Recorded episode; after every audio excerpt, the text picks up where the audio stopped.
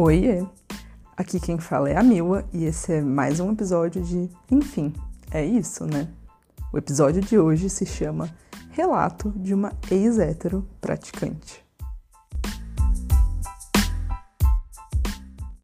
Já faz um tempo que eu quero trazer aqui para esse podcast algum assunto, alguma coisa sobre ser lésbica, mas também sobre ser uma mulher sáfica, sobre outras questões que também envolvem as outras letras da sigla LGBTQIAP+.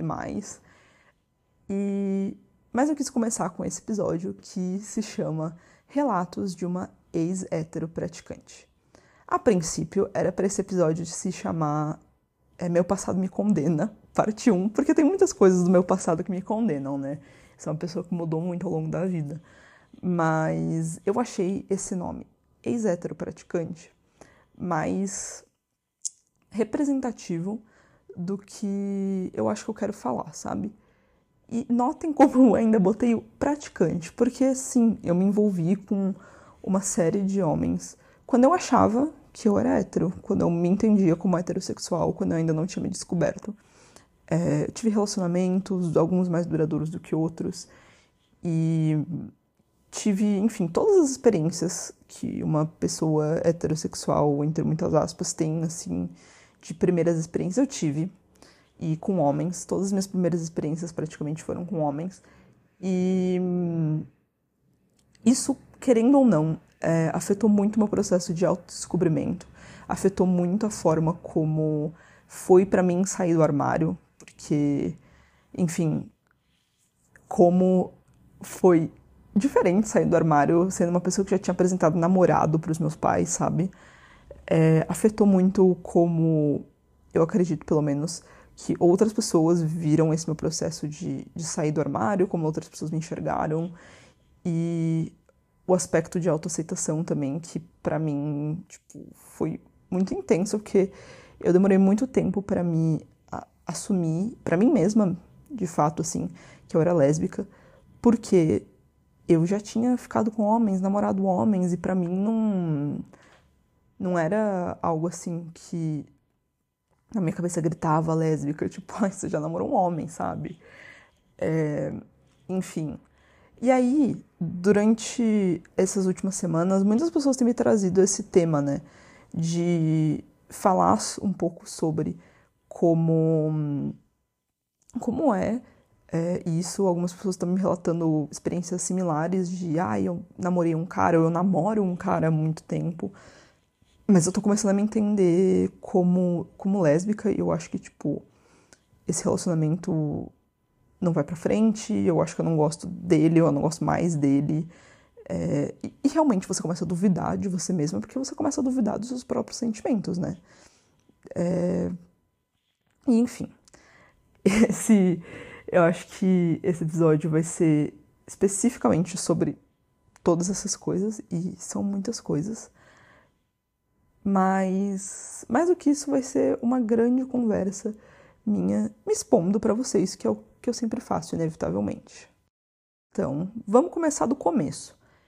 Eu perdi o meu bebê com 14 anos, com um homem.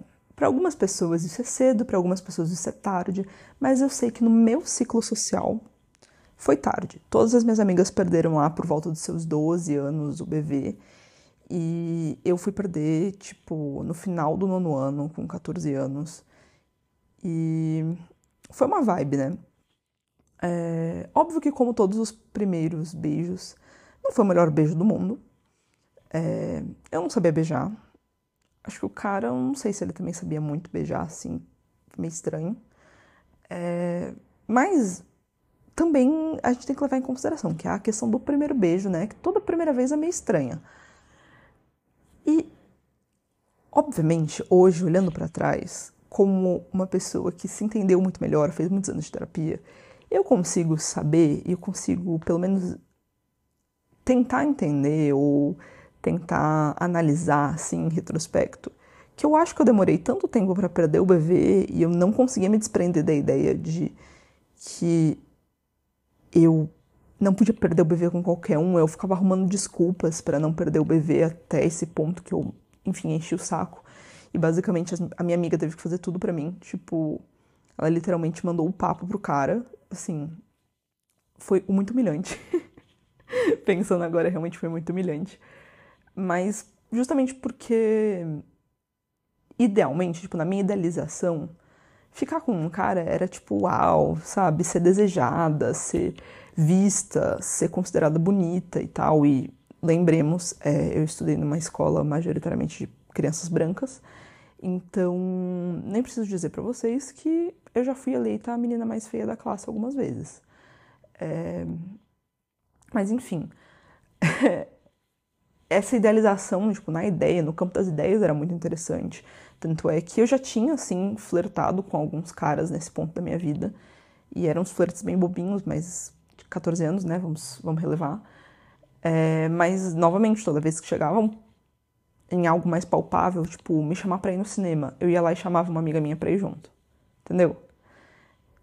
Então, eu percebo que eu acho que eu ficava fugindo um pouco disso, de as coisas saírem do campo da idealização e irem pro campo da realidade, né, que é alguma coisa de fato acontecer. E eu evitei isso por vários anos, até que nesse momento aí que eu perco meu bebê, tipo, não tinha mais como fugir.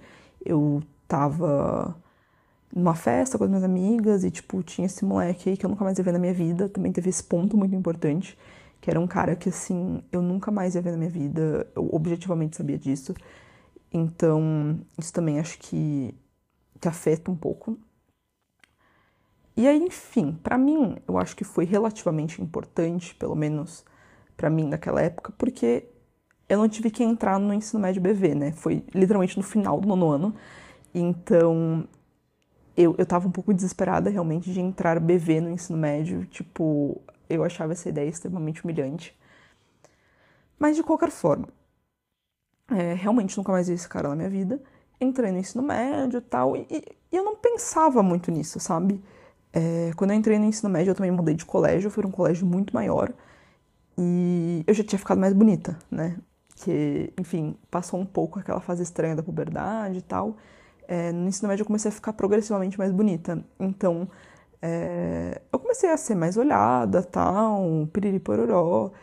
E, tipo, gente, eu não tô falando isso pra me gabar nem nada. É que, tipo, realmente acho que foi a primeira vez na minha vida que eu me senti olhada por algumas pessoas. Mas, novamente, acho que esse meu padrão de gostar de ser olhada, gostar de ser desejada e sempre falar não, e sempre enrolar, e sempre ser cu doce,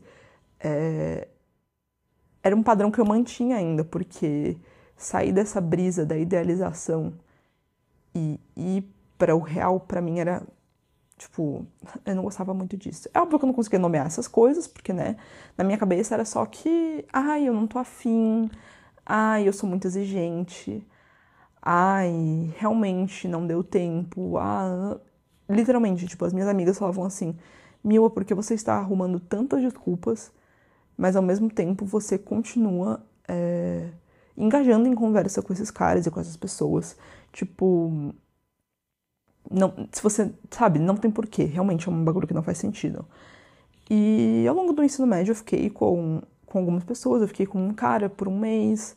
Aí depois que eu e esse cara, tipo, não deu certo essa ficada, né? Ele foi meu primeiro ficante. Inclusive, ele é meu amigo até hoje. Pedro, se você tá ouvindo isso, um beijo, querido. E, enfim, depois que não deu certo, tal, eu fiquei um pouco mal. E eu fiquei mal, real. Mas eu fiquei muito mal por causa da rejeição, sabe? Porque, enfim, tem isso também. Depois que eu ficava com esses caras, um pouco tem a ver com a idade, mas acho que um pouco tem a ver com o fato de eu ser eu, que eu continuava aí ficando sempre com o mesmo cara. Tipo, raros foram os momentos em que eu fiquei com mais de um cara ao mesmo tempo, sabe? Equilibrando contatinhos, essas coisas pra mim não funcionava. E, enfim, aí quando não deu certo, né, que a gente, tipo, terminou, ele terminou comigo, eu fiquei, tipo, porra, muito mal, porque eu fui muito rejeitada. E eu me senti muito rejeitada. E sempre que eu falava com as minhas amigas do porquê eu tava mal e tal, raramente era sobre, nossa, eu não acredito que esta pessoa que eu gosto muito não gosta de mim. Nossa, eu não acredito que eu fui rejeitada. Enfim, isso já deveria ter sido um sinal? Deveria. Eu falei pra falei pras minhas amigas, eu estou com o ego ferido, e foi o que eu demorei mais pra superar, foi o ego ferido. Eu acho que eu demorei um mês pra superar o ego ferido. E eu falava pras minhas amigas, e eu acho que isso já devia ter sido um sinal, né? Mas óbvio que não foi, né? E aí a gente entra naquela questão. Vocês percebem que até agora, nessa conversa, eu tô mostrando pra vocês vários sinais que hoje, olhando em retrospecto, na minha experiência, me conhecendo, na minha personalidade, já eram indicativos que talvez eu não estivesse tão interessada nesses homens, ou se estivesse interessada na atenção. Mas não passa em nenhum momento pela minha cabeça eu não ser hétero, né, no caso, porque não é que nem que não passava assim, eu ser lésbica, não passava assim a possibilidade de eu ser qualquer coisa que não hétero. Gente, essa é a heterossexualidade compulsória, né, prazer, se vocês ainda não tinham sido apresentados a ela, prazer. Cara, foi assim, a minha trajetória do ensino médio e tal, principalmente depois que eu termino um namoro que é de fato mais longo. Mas isso é história pra depois. Vamos por partes, né? Enfim, né, gente? Depois que eu terminei aí essa primeira grande ficada mais séria, que... Ai, gente, sério, que piada, né? Ficada séria. Mas uns 2 ou 3 meses depois eu comecei a ficar com o que seria então o meu namorado, né? Meu namorado mais sério, de mais longo prazo. E, cara, essa foi uma relação, assim, que hoje eu olho pra trás e eu vejo o quanto eu confundi as coisas. Porque, assim, gente, quando a gente vai, né, crescendo, vendo os outros relacionamentos que existem à nossa volta, a gente vai criando esses referenciais. Do que é sentir uma atração por uma pessoa, do que é amar uma pessoa, do que é gostar de uma pessoa. A gente vê, mas... Enfim, ver e sentir são coisas diferentes, né? Mas a gente vê e a gente tem uma breve noção, uma ideia de como essas coisas são em relacionamentos heterossexuais. Mas quando você é uma mulher lésbica, você não sente atração por mulheres da mesma forma que um homem hétero, sabe? É completamente diferente. Por você também ser mulher e ter toda essa questão de, muitas vezes, porque a gente vive numa sociedade machista, o homem, quando ele se atrai, ele automaticamente objetifica aquela mulher. Quando você é uma mulher que gosta de outras mulheres, é muito diferente. E por isso, muitas vezes, você não consegue linkar isso num referencial de, isso que eu estou sentindo por essa mulher é atração. E comigo isso aconteceu real, assim. Acho que isso foi uma parte muito forte da minha heterossexualidade compulsória. E eu não tinha esses referenciais, o que era de fato sentir atração por uma pessoa pra mim, que era amar uma pessoa, gostar de uma pessoa romanticamente. Pra mim isso era muito turvo, né? E então, o que eu sentia por esses caras, assim, que... Eles eram gentis comigo, eles me faziam sentir vista, me faziam sentir amada, me faziam sentir desejada. Eu achava que era atração física, eu achava que era atração romântica. Eu confundi muito essas coisas. Quando eu penso, às vezes, assim... Às vezes eu achava só o cara, uma pessoa legal e interessante de conversar. E na minha cabeça, como, né, a gente acaba sendo educado que... Muitas vezes não consegue existir uma amizade entre um homem e uma mulher heterossexual sem haver aí um interesse sexual e romântico envolvido. Porque eu cresci vendo filme da Disney, né, gente? Então, no filme da Disney sempre tem isso, né? A amiga que se apaixona pelo amigo, o amigo que se apaixona pela amiga. Então, hoje, olhando pra trás, eu penso muito nisso. Que talvez esses meus ficantes namorados, a gente teria sido grandes amigos. Mas... uma parte de mim acreditava que a gente só podia ser ficante namorado. E porque eu achava que isso era o certo, esse era o script que tinha que se seguir. E com esse meu namorado eu acho que foi muito isso. Além disso, óbvio, tem toda uma questão que eu era muito com doce, né? Eu, nossa, enrolava pra ficar com as pessoas, com os caras, assim, enrolava pra caramba. E com ele, obviamente, não foi diferente. E, porra, coitado, esse menino deu uma sofrida, né? Porque era literalmente isso, tipo, a gente passava o dia inteiro conversando, eu adorava que ele me dava atenção, eu adorava conversar com ele porque as conversas eram legais e tal, eu passava o dia inteiro conversando por mensagem, ele era literalmente meu vizinho. O momento que aparecia ali na barra de notificação, ai, vamos, sei lá, tomar um açaí ali na esquina, eu sumia. Sumia por 3 horas, 5 horas. E aí eu voltava como quem não quer nada, tipo, ai, desculpa, fui tomar banho. Ah, sim, banho de 5 horas da gata, né? Até o próprio agronegócio acabou com a água do mundo inteiro. E... mas também tinha aquela vozinha na minha cabeça, né? De tipo, pô, ele é um cara legal. Você sabe, ele é um cara tão legal, dá uma chance. E eu dei. E tipo assim, a gente acabou ficando, subsequentemente namorando e tal. E ele foi um namorado que eu apresentei pros meus pais, eu conheci os pais dele. E a gente ficou junto por, enfim... a gente teve um término aí no meio, né? Mas a gente ficou junto por, tipo, quase 1 ano e meio, 2 anos. O que é bastante, se você parar pra pensar que a gente começou a namorar no final do 1º ano. E... aí a gente teve um término aí no meio do 2º ano. E aí no 3º ano a gente voltou a namorar. E então, tipo, é bastante coisa, né? E, por incrível que pareça, durante todo esse tempo, nunca passou pela minha cabeça que eu pudesse ser qualquer coisa que não fosse heterossexual. Porque, afinal, como poderia eu ser hétero? Ser hétero, não. Ser LGBT, né? Ser bi ou ser lésbica. Se eu namorei eu namoro um homem, tô namorando, e eu nunca questionei essa minha atração, entre aspas, né? Por esse cara e tal. E, tipo assim, gente... tinham vários sinais, tá? Tinham vários sinais que, pô, não... fora esse que eu já falei, né? Mas tinham outros dentro do relacionamento, que eu acho que não cabe ficar falando aqui. Talvez eu possa fazer um episódio posterior só sobre isso. Mas, ai, sei lá, também. É um pouco exposição demais, né, gente? É um negócio muito... muito específico. Mas nunca tinha questionado. Até o momento que eu questionei. E eu digo isso por quê? Porque... apesar de todos esses sinais, eu nunca tinha botado pra juntar o Lé com o Cré, né? Eu nunca tinha, tipo, parado pra perceber, de fato, todos esses sinais. Que eu talvez pudesse gostar de mulher. Até que, literalmente, um dia, de manhã, eu mandei mensagem pro meu amigo, tipo... cara, já passou pela sua cabeça que talvez eu possa não ser hétero? Tipo, do nada, isso, vem esse pensamento na minha cabeça. Porque acho que eu refleti alguma coisa que tinha acontecido, sei lá... E aí ele me respondeu assim, sinceramente, sim. Tipo, a forma como você se comporta em algumas situações, faz algumas coisas, tipo, já sim passou pela minha cabeça que talvez você tenha atração por mulheres. E aí, ok, né? Eu dei uma risada nervosa, falei, haha, foda, né? E literalmente, à noite, eu beijei uma menina.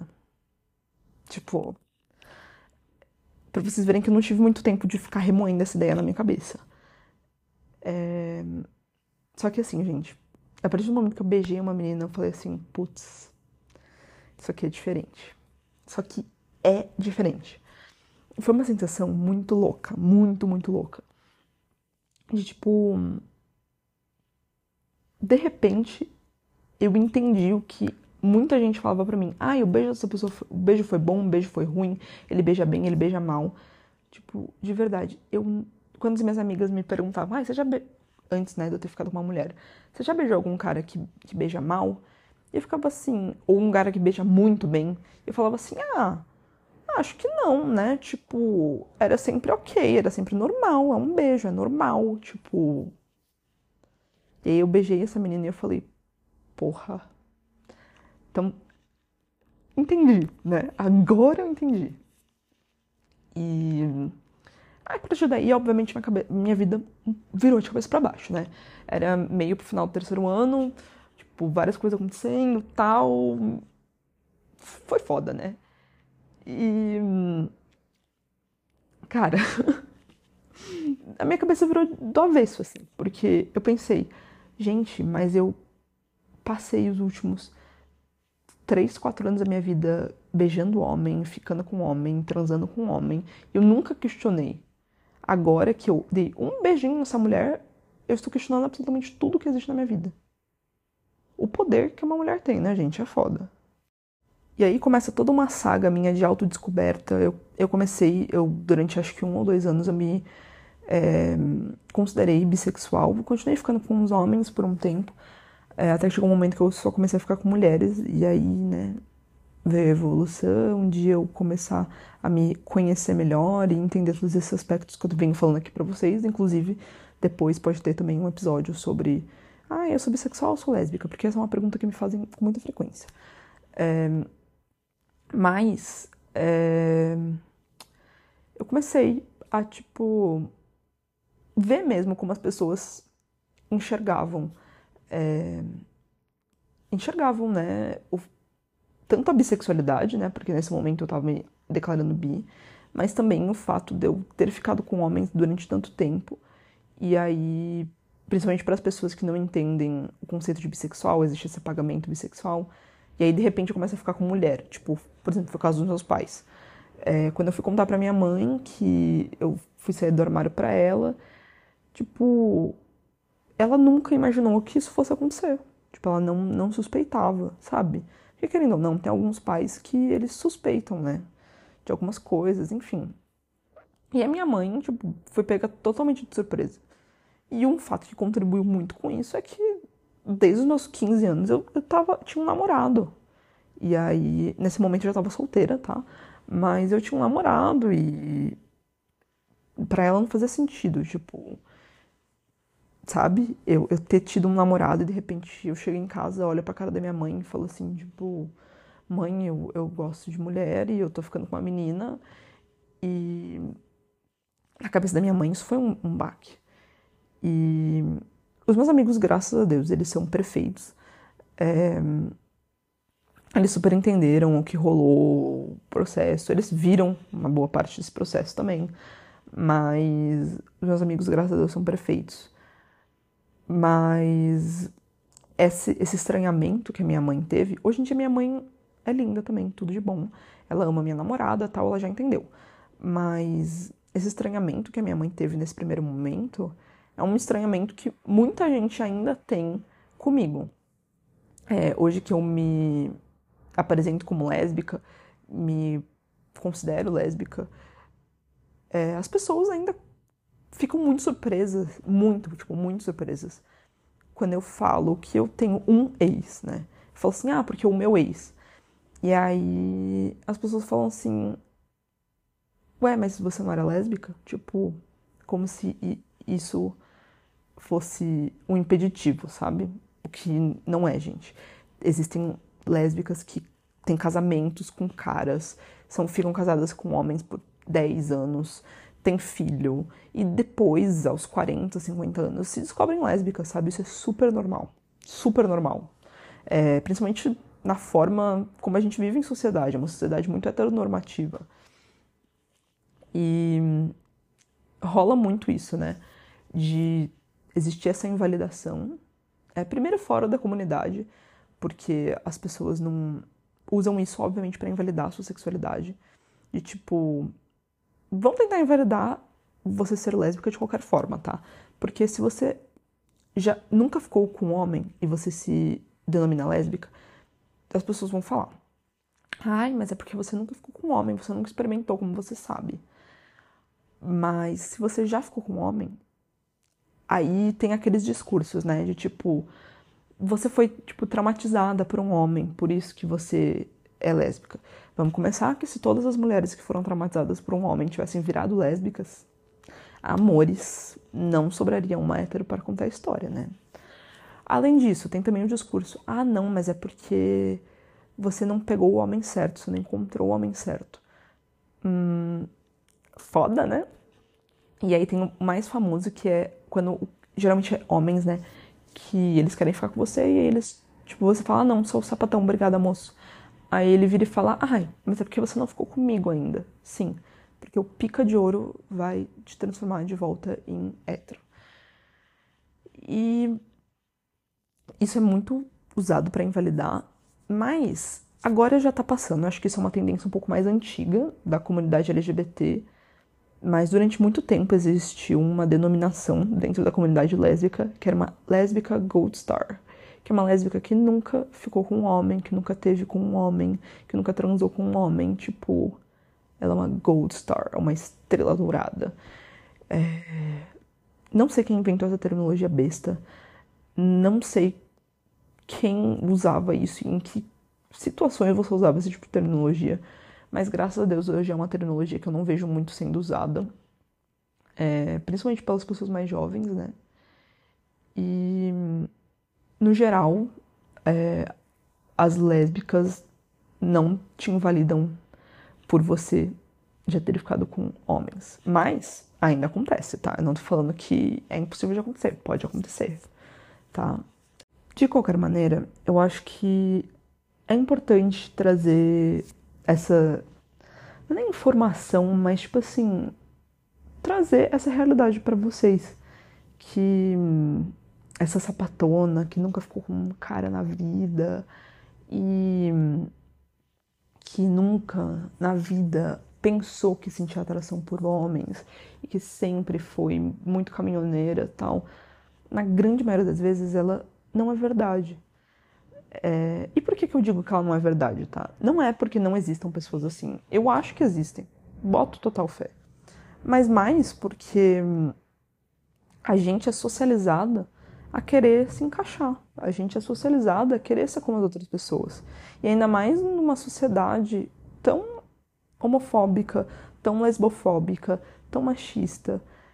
É quase que um instinto de sobrevivência você querer emular uma heterossexualidade, você querer se sentir pertencente a esse grupo heterossexual. E chega num ponto que aí a gente até denomina, né, a heterossexualidade compulsória e tal, porque realmente é um negócio assim que não é consciente. Não é que você pensa, vou enganar estas pessoas para elas acharem que eu sou hétero. Não, você se engana, você acredita na mentira também. Você ignora todos os sinais. É literalmente aquela música que fica tocando no TikTok, que se eu não me engano é da SZA, que é tipo I can't see, I'm blind.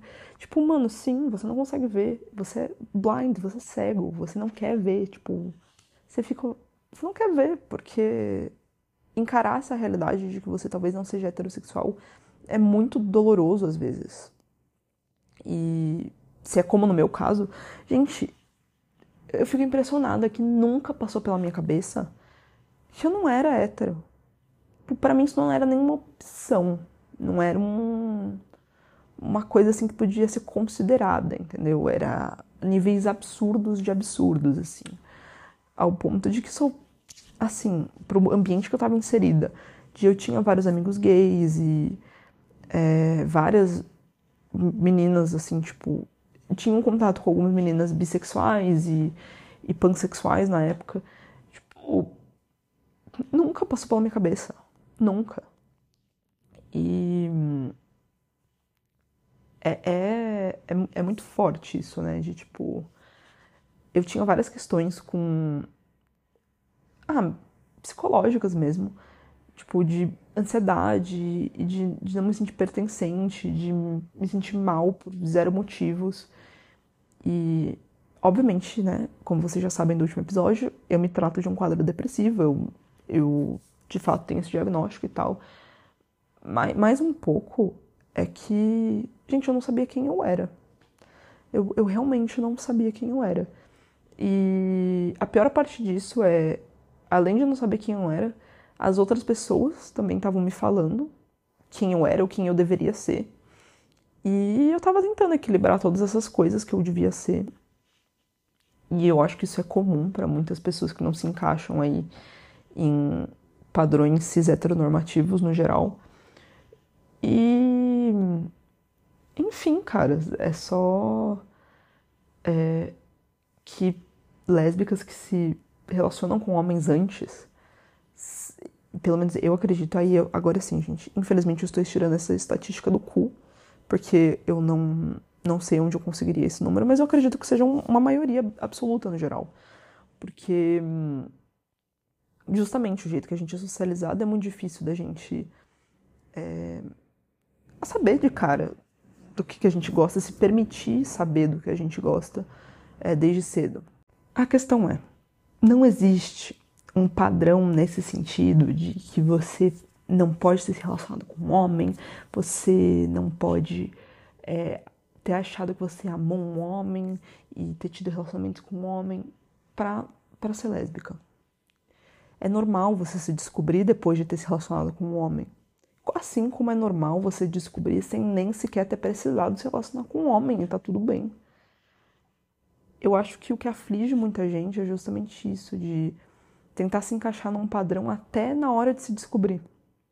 E isso me afligiu durante muito tempo, né? De tipo, não é possível ser lésbica, porque eu namorei um homem. Tipo, filha, não só é possível como é a realidade, sabe? Enfim. Eu espero que esse episódio conforte vocês de alguma forma. Eu espero que esse episódio não tenha ficado confuso, porque essa semana foi simplesmente uó. Não tive tempo de gravar, demorei pra decidir qual que ia ser o tema. E eu tô gravando agora quinta-feira, 10 da noite. Mas tudo bem. É um episódio que eu curti muito gravar. É um episódio que talvez tenha ficado um pouco confuso, porque eu botei tudo pra fora. Tipo, real, botei várias coisas assim pra fora que eu tava pensando e tal, da minha vida. Mas eu espero que tenha dado pra entender e que vocês tenham gostado. Que vocês tenham se sentido representadas ou acolhidas, ou pelo menos vendo uma nova possibilidade de como existir como mulher lésbica. E, enfim, é isso, né? Um beijo, gente. Até semana que vem. E não esqueçam de responder a caixinha pra quem estiver no Spotify. Tem uma caixinha de perguntas onde vocês podem interagir e dizerem o que acharam, né, do episódio. Se puderem seguir também, dá 5 estrelas aí no seu agregador de podcast. Vai me ajudar muito e é isso, amores. Um beijo e até semana que vem.